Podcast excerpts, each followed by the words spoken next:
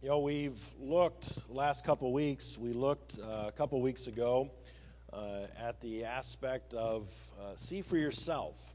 Uh, come and see uh, Jesus. Uh, see for yourself. The only way you're going to be saved is if you see for yourself. You see the gospel message. you understand the gospel message, and you accept it for yourself. Last week uh, we looked at the aspect of establishing Jesus as the center of attention for our lives. Uh, he commands it, He demands it, He longs for it, that He would be the center of our attention. Well, this morning we're going to be looking at the aspect of establishing Jesus as the center of our worship. Uh, oftentimes it's referred to as, as worthship. Uh, what is worth? Uh, worship, where our focus is. And quite frankly, uh, it's, it becomes evident in our lives where what is most important to us, uh, because that's where our thoughts go, uh, that's where our time is spent. Uh, that's where our focus is on. Uh, at different stages of life, maybe uh, the things that are important to us might change some. When we're young, we, we have a focus on, on certain things of, of fun and excitement. Uh, maybe when uh, somebody's at a, a kind of getting a little older in those teens and 20s, there's a, there's a longing and excitement for that permanent relationship. Who's, who's, who's that going to be? And then those that, that get married, then it, it moves on to, uh, to other things and, and these different stages of life where my, my focus and attention is at longing for worship. Well, today we celebrate what was originally known as Armistice Day. Uh, now it's referred to as Veterans Day. Uh, in 1918, at the 11th hour, on the 11th day of the 11th month, Germany and uh, the Allies had an armistice where uh, to end World War I. Now, you probably don't remember it.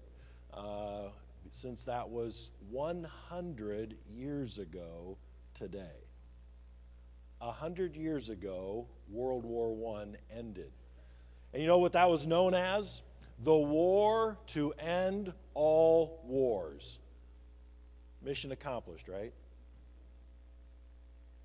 You know, um, it was in 1938 that it was established as a legal holiday and in the proclamation, one of the statements in the proclamation said, a day to be dedicated to the cause of world peace.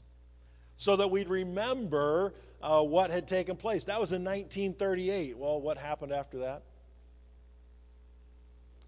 The next war to end all wars, unaffectionately known as World War II. And in 1945, a World War II veteran by the name of Raymond Weeks wanted veteran or Armistice Day uh, to be uh, expanded to celebrate all veterans, all who had served in the military, all Americans uh, who had served in the United States military.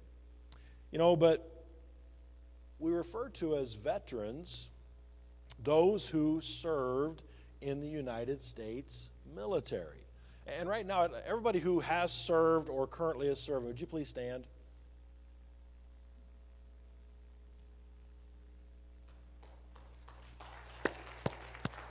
All across.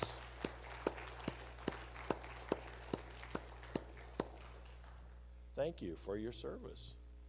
And we want to acknowledge because not everybody knows who has or does or what they've done. And you might look around and say, oh, I wonder what they did. I wonder where they were at. And, and, and those are conversations that can be had. We want to honor those uh, who are worthy of honor.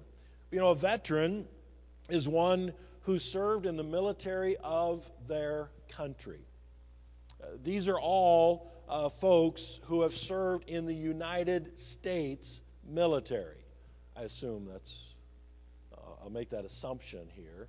Uh, the United States military. And it is one whose allegiance is singular focused to protect and to serve the United States of America. In fact, uh, I believe all of you would have taken uh, the oath that says, I, and you state your name, do solemnly swear that I will support and defend the Constitution of the United States against all enemies, foreign and domestic, that I will bear true faith and allegiance to the same, and that I will obey the orders of the President of the United States and the orders of the officers appointed over me according to regulations and the Uniform Code of Military Justice.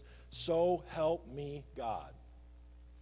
And once an individual takes that oath, there's an accountability that is established, an accountability that is punishable by law if one does not maintain that oath. One who does not follow through. That allegiance has now been established.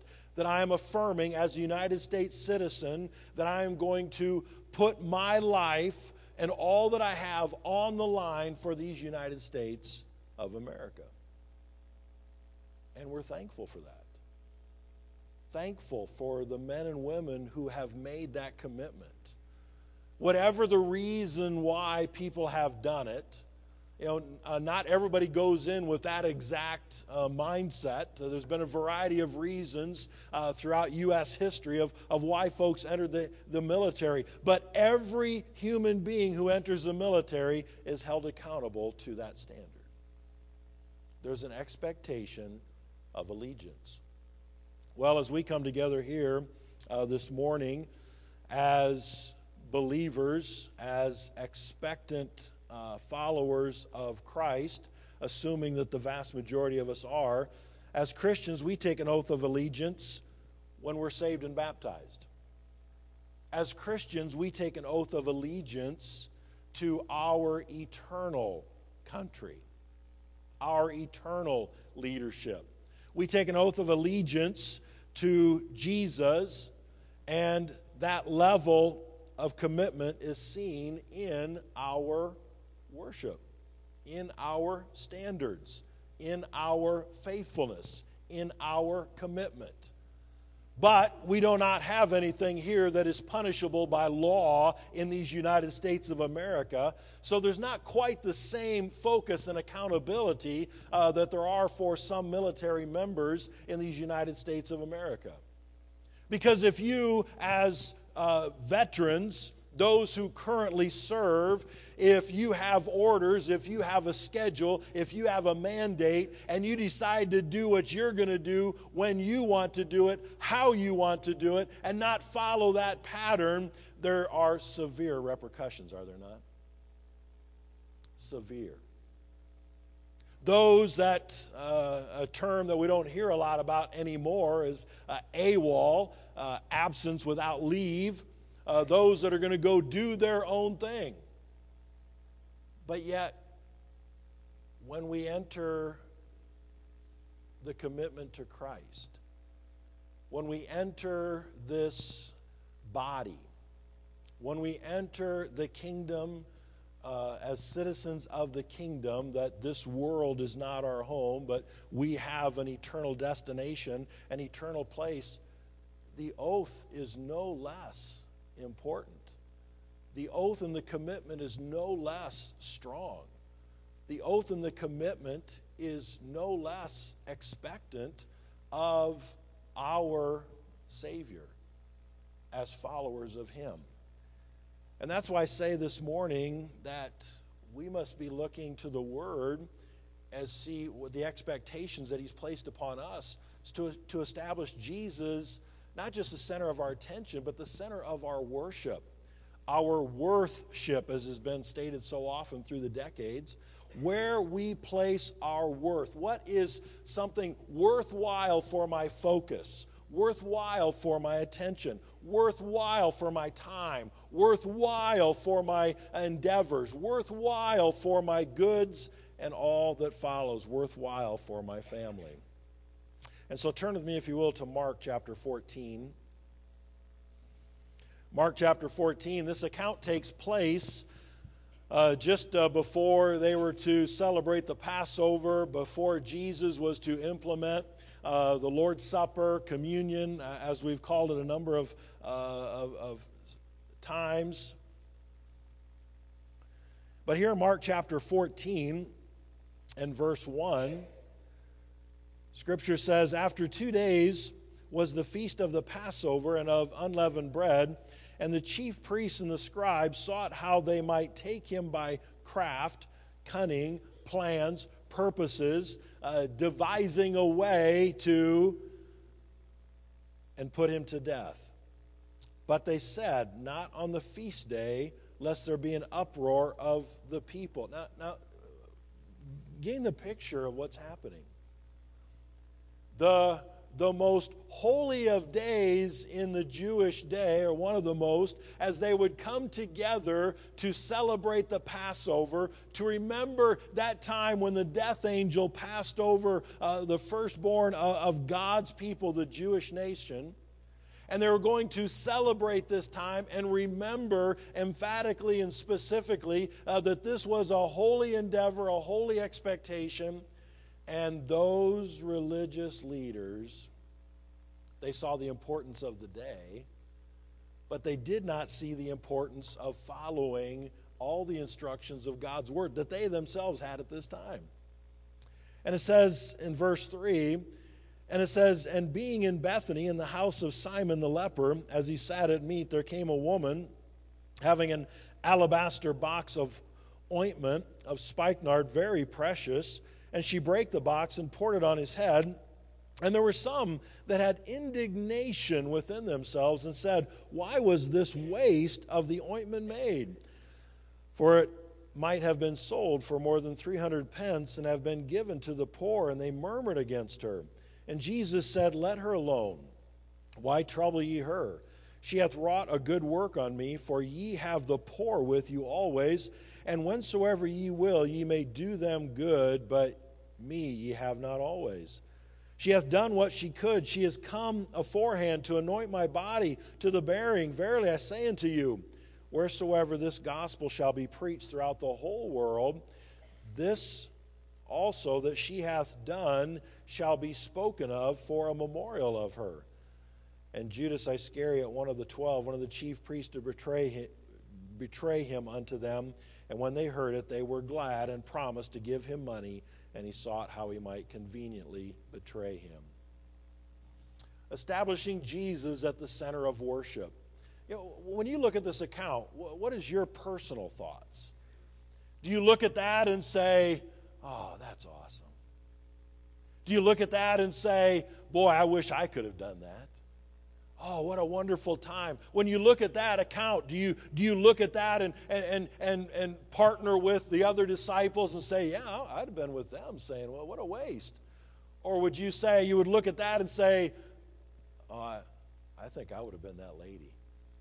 I would have been her that whatever my most precious thing was, that, that I would have surrendered that to Jesus at that moment uh, because that's my heart now who is at the center of our worship. Because we, we come together on Sunday, the first day of the week, this day that is set aside, uh, that seventh day. It's the first day of the week, but it's that seventh day when we are to rest that seventh day when we are to acknowledge and to focus, and our adoration and our focus in all things is to be on God and God's economy and God's way and worshiping Him. And we're to learn to establish Jesus at the center of worship. And so here I see three things that are established for us in this account that teaches us uh, how and why and where, in what areas we are to establish Jesus at the center of our worship or worthship. What is most worthy, worthwhile, carries the greatest value in my mind, in my actions, in my life, in what controls my decision making. And so the first area is in the area of sacrificing, Establish Jesus at the center of worship in the area of sacrifice. You know, look there in verse 3 in Bethany, the house of Simon the leper, as they sat at meat, there came a woman, an alabaster box of ointment, spikenard, very precious. She brake the box, poured it on his head, and there were some that had indignation and said, Why was this waste of the ointment made? What do you consider a waste? You know, there's people right now that, as they saw you driving to church, that had it in their mind, what a waste of time. there are some here that there's things that happen in the church uh, that will go on that will say, What a waste. What a, what, what a wrong focus. What a waste. What do you in your heart consider to be a waste? Is time, resources, talents, what do you consider to be a waste? Because here, as the Lord commends uh, this lady as she makes a sacrifice, we must learn that genuine sacrifice has a cost. You know, we've certainly made comment of this before that that cost of this uh, perfume uh, was at that time equal to about a year's wage. And we say, oh, yeah, they didn't get paid as much then. It didn't matter.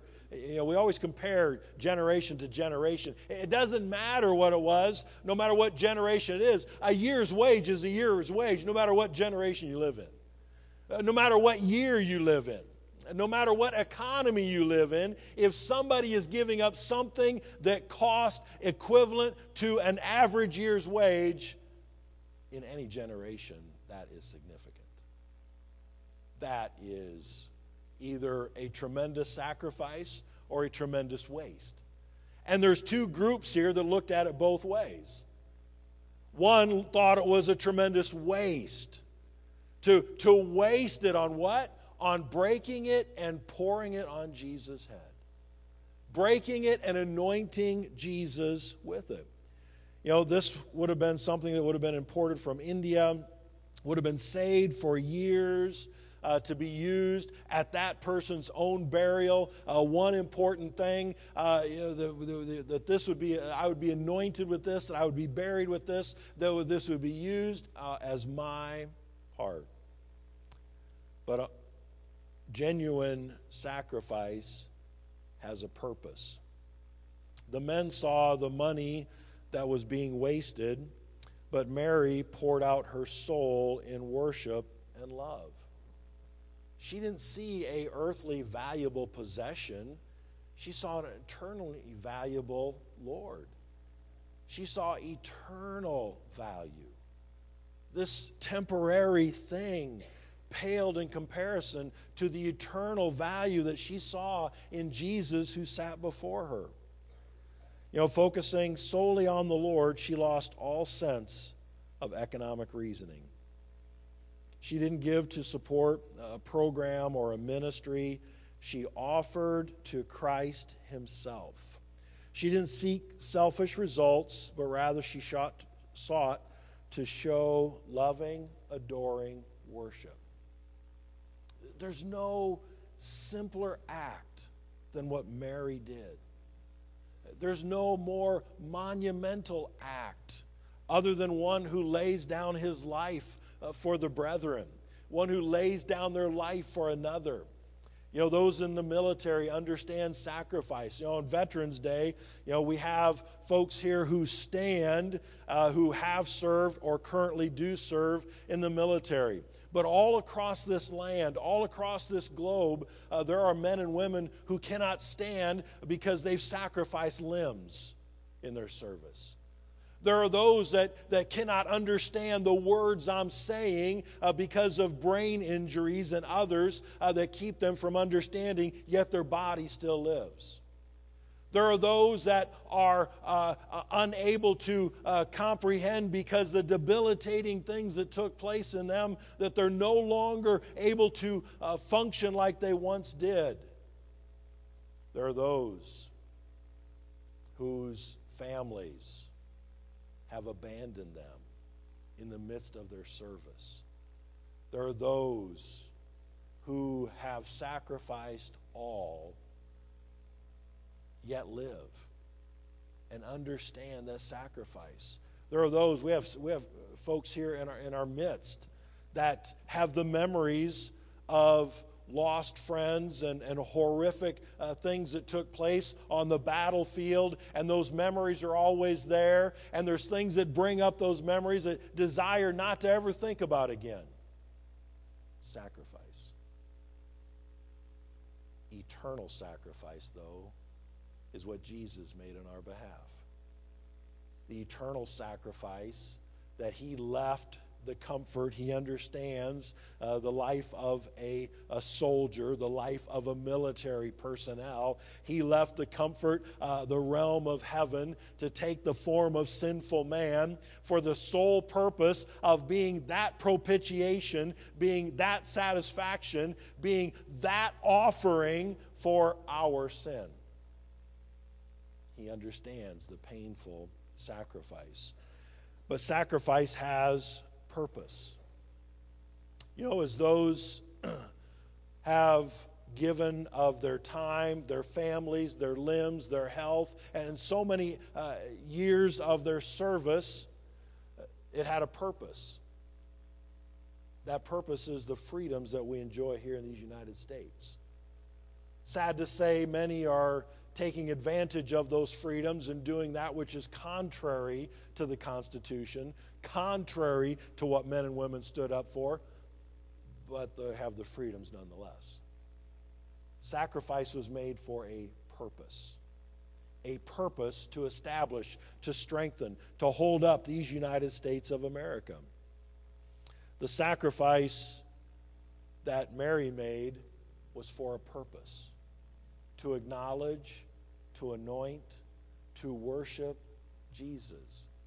She anointed him as I believe the, the Spirit of God prompted her, uh, knowing that his death was coming and that this was meant for anointing and burial, and Jesus was just a short time from being put in that borrowed tomb as he was shortly going to go through that cruelest of agony.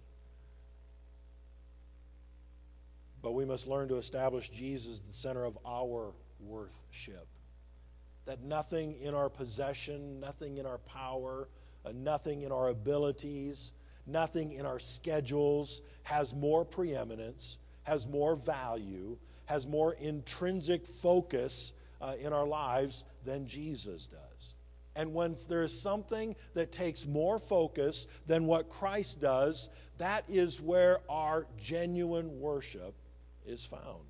Look at all the things that are scheduled on Sundays, the day of worship, throughout our society, throughout our families, throughout our lives, that take us away from organized, corporate, coming together, worship. And do you think that there's not a purpose in that? The enemy desires and longs to take our focus away from the one eternal, worthy worship. That's Jesus. But then also establishing Jesus at the center of our worship in the area of service. Because look what he says in verse 8. Here's Jesus speaking. He says, She hath done what she could. She has come aforehand to anoint my body to the burying. In the area of service, what a, what a statement that Jesus made. She has done what she could. Can Jesus say that about us? When it comes to worshiping Him, when it comes to serving Him, uh, when it comes to acknowledging Him, when it comes to focusing on Him, when it comes to adoring Him, can Jesus say about us, hey, he, she has done what they could? They've done what was within their ability, their strength, their power. The disciples focused on what the Lord had been teaching in Matthew's account to give and to minister uh, to the poor. And here Jesus is telling them that they'll have plenty of time to do that, plenty of time to minister to the poor after his ascension, but the opportunity, which is our opportunity now to minister to others. but he's saying that uh, right now the focus must be on him. Because look, he says in verse 9 Verily I say unto you, wheresoever this gospel shall be preached throughout the whole world, this also that she hath done shall be spoken of as uh, for a memorial, a remembrance for her. You know, the pragmatic group would have not used the money, though, for the poor, even though they said they would. Remember who was the treasurer? Judas. What's it say right after this account? It said, We could have sold this and given the money to the poor. You know, how many people have things that the Holy Spirit instructs them to give to God? Whether it's your tithe, your offering, your time, uh, a resource, whatever it is, and, and the Holy Spirit prompts you to do something, and you come up with a reason not to, and you know, it, it's always saddened to me when I see through the generations generations that have scrimped and saved and gotten debt free and, and had a retirement and, and then they when, when they when they pass away and they, they leave their goods to whether it's family or whoever that gets distributed to ungodly things. It all should be a part of our worship. Mary or many worshipers asked first how much will it cost me do I have the time? Do I have the ability? Uh, can I afford to do this? Maybe there will be a better opportunity coming away. Jesus said in Luke 9:62, "No man, having put his hand to the plow and looking back, is fit for the kingdom of God." How many folks throughout history have made the oath for the military, taken the oath, gone through the training and gotten on the field of conflict, gotten in the battle with the bombs bursting and the bullets flying, and seeing and hearing of, of comrades and friends who have gone their way, haven't had the thoughts of, what am I doing? It, uh, who wouldn't? Many would, but that's why the training and the focus is to keep on task, to keep focused on what's coming, because when you waver, that's when things happen. And there's no turning back. But yet, we don't have the same accountability physically in the body of Christ. And so, in our minds, it's easy to turn back. In our hearts, it's easy to turn back. Because after all, I mean, I know one day I'm going to stand before the Lord. I know one day I'm going to give an account. At least that's what I, I've heard, that's what I've read. And I know one day, but I can't see that now. And so other things creep in, other things interject, other things take away in my area of service. And before long, I, I find myself, oh, well, it's not so bad. I mean, I'm not doing what I once did. I'm, I'm not as active in, in the service. I, I, I'm doing all these other things, and, and I'm, I'm doing what's enjoyable to me. I'm doing where my strengths are. I'm doing what I can, and I get called away from doing whatever God would have me to do. And pretty soon I feel comfortable in it, and I think, oh, God's okay with it. God's okay with it when God has not changed. He's not going to make us worship Him, but at the same time, He's going to make us worship Him. At one day, every knee shall bow, every tongue shall confess that Jesus is Lord. At one day, I've said it before, I, I firmly believe that in Revelation, at the end of Revelation, when God says that God shall wipe away all tears from their eyes, those believers uh, that have gone through uh, the judgment seat, and as the, as the great white throne judgment is happening, and we have seen, and we have seen unbelievers, friends, family, acquaintances, those cast into outer darkness, those cast into eternal damnation. I believe that before we have uh, gone through our time, that there is great angst as we remember all the opportunities that we had to worship, to adore, to serve, to do, to love Him in every ounce and capacity that we have. And I believe the tears that are wiped away is that last time when we acknowledge what we could have, should have, would have done. The Lord expects us to do what we can, when we can, for His glory, for His adoration. A seemingly insignificant act as she brought this box of ointment, this box of perfume. And eh, even though this is something special, who knows how long this has been handed and saved and, and delivered. And she broke it and solely anointed Jesus with it. And the other religious followers, their response was, What a waste. What a waste. What do we consider a waste? What do we consider a waste? What do we fool ourselves into thinking is a waste of time, is a waste of resources, is a waste of a schedule, is the waste of finances, is the waste of materials, is the waste of a career, is the waste of whatever.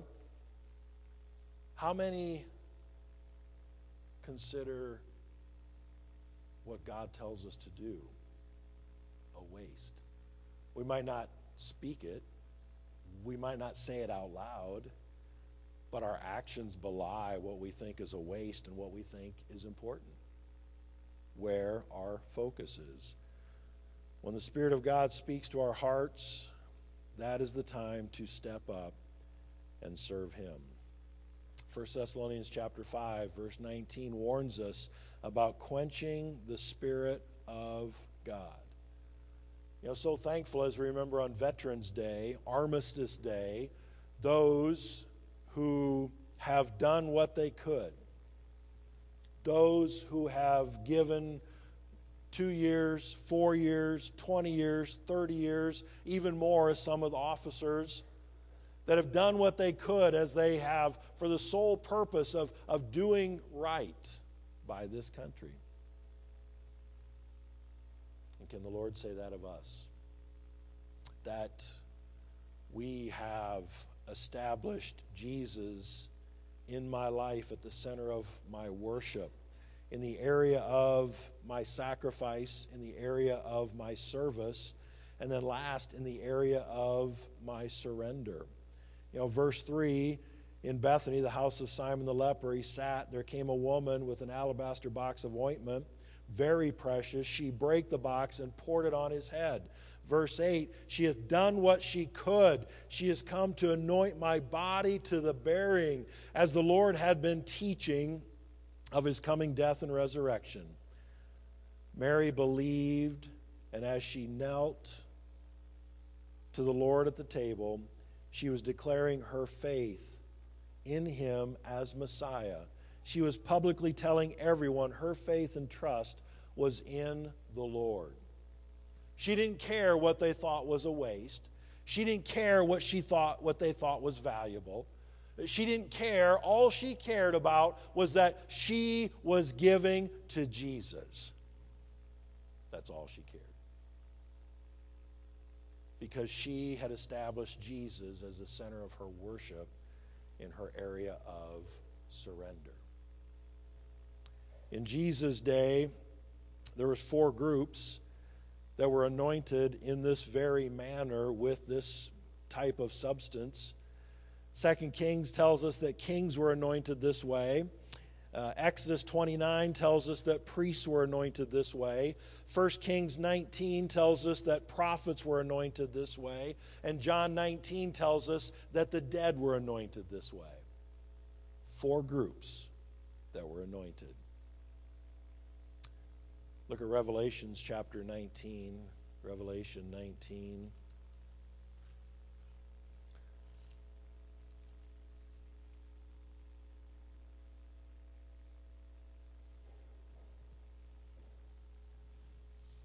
Kings were anointed this way. In Revelation 19, verse 16 says, And he hath on his vesture and on his thigh a name written, King of Kings and Lord of Lords. Go to Hebrews chapter 3.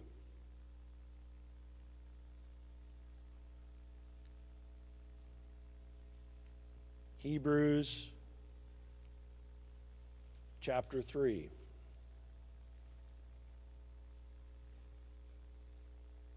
Verse 1. We are told that priests were anointed this way in Exodus. Wherefore, holy brethren, partakers of the heavenly calling, consider the apostle and high priest of our profession, Christ Jesus. King, and King, of kings. He was our great high priest. Look at Matthew chapter 13. Matthew chapter 13.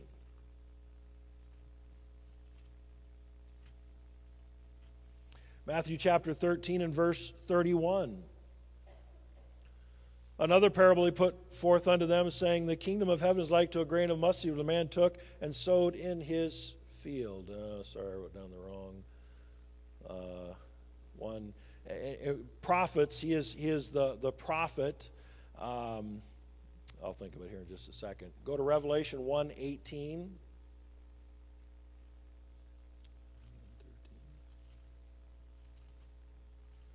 Revelation 1 18.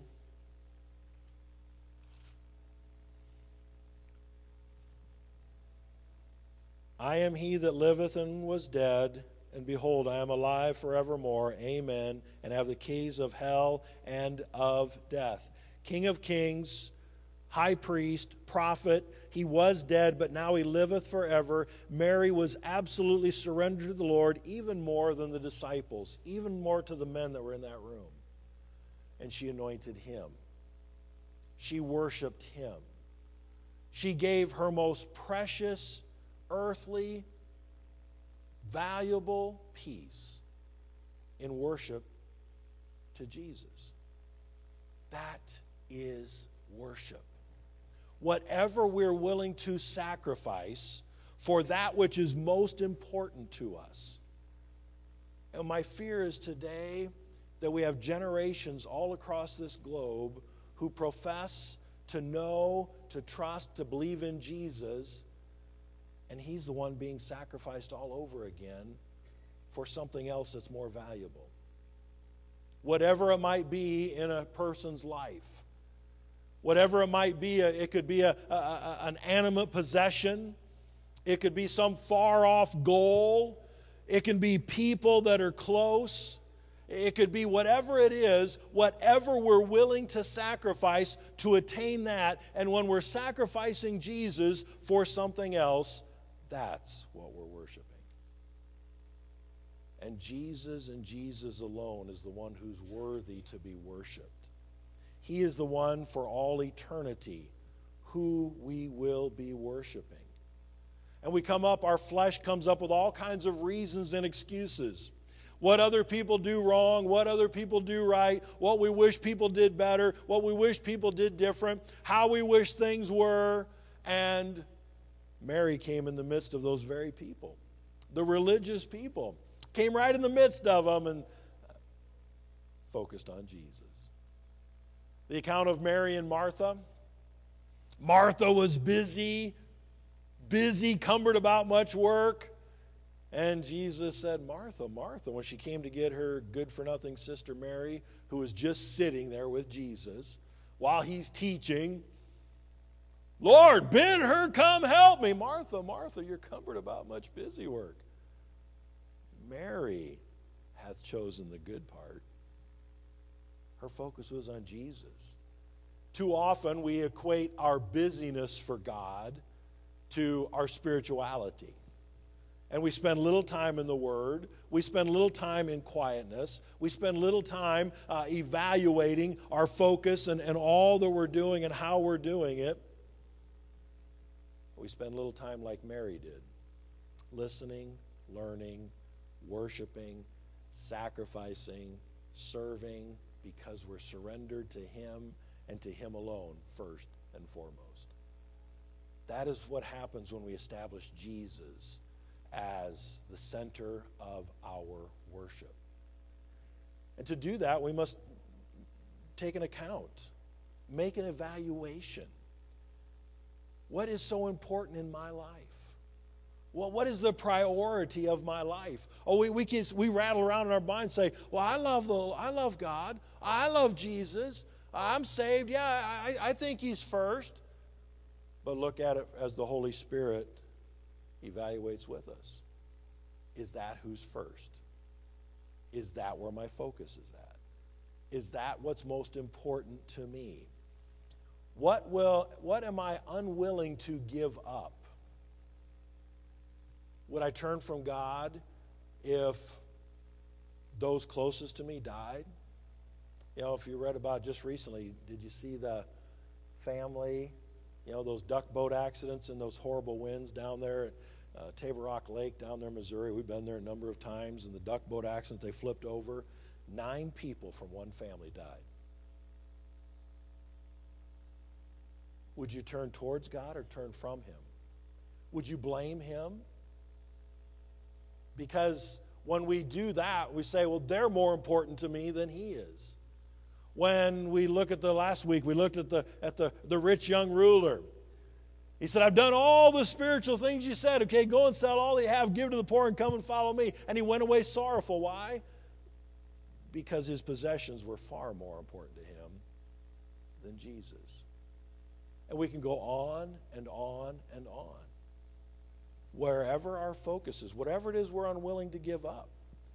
On contrary wise, is there anything that is more important to you that you're, un, that you're unwilling to give up your time with Jesus for?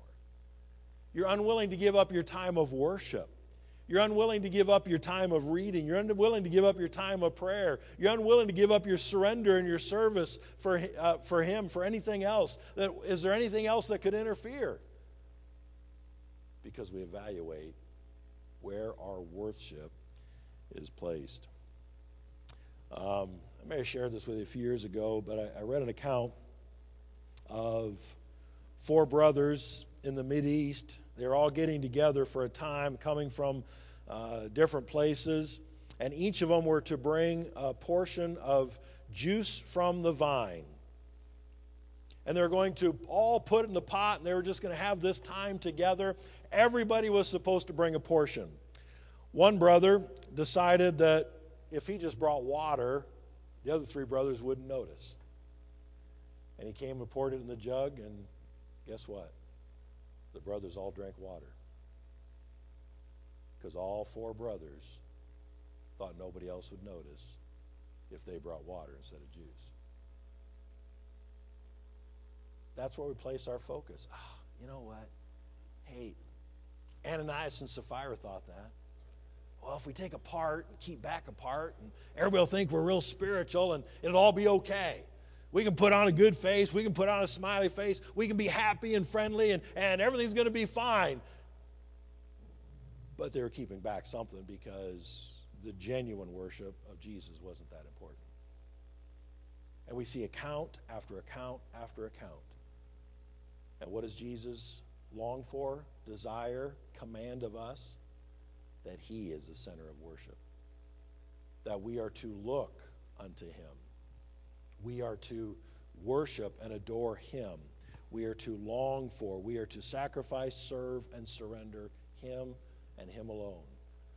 The oath that our military makes, those going into the military make, holds them accountable as they have signed on, signed up, and the only way they can get out of the duty of service is their superiors let them do that.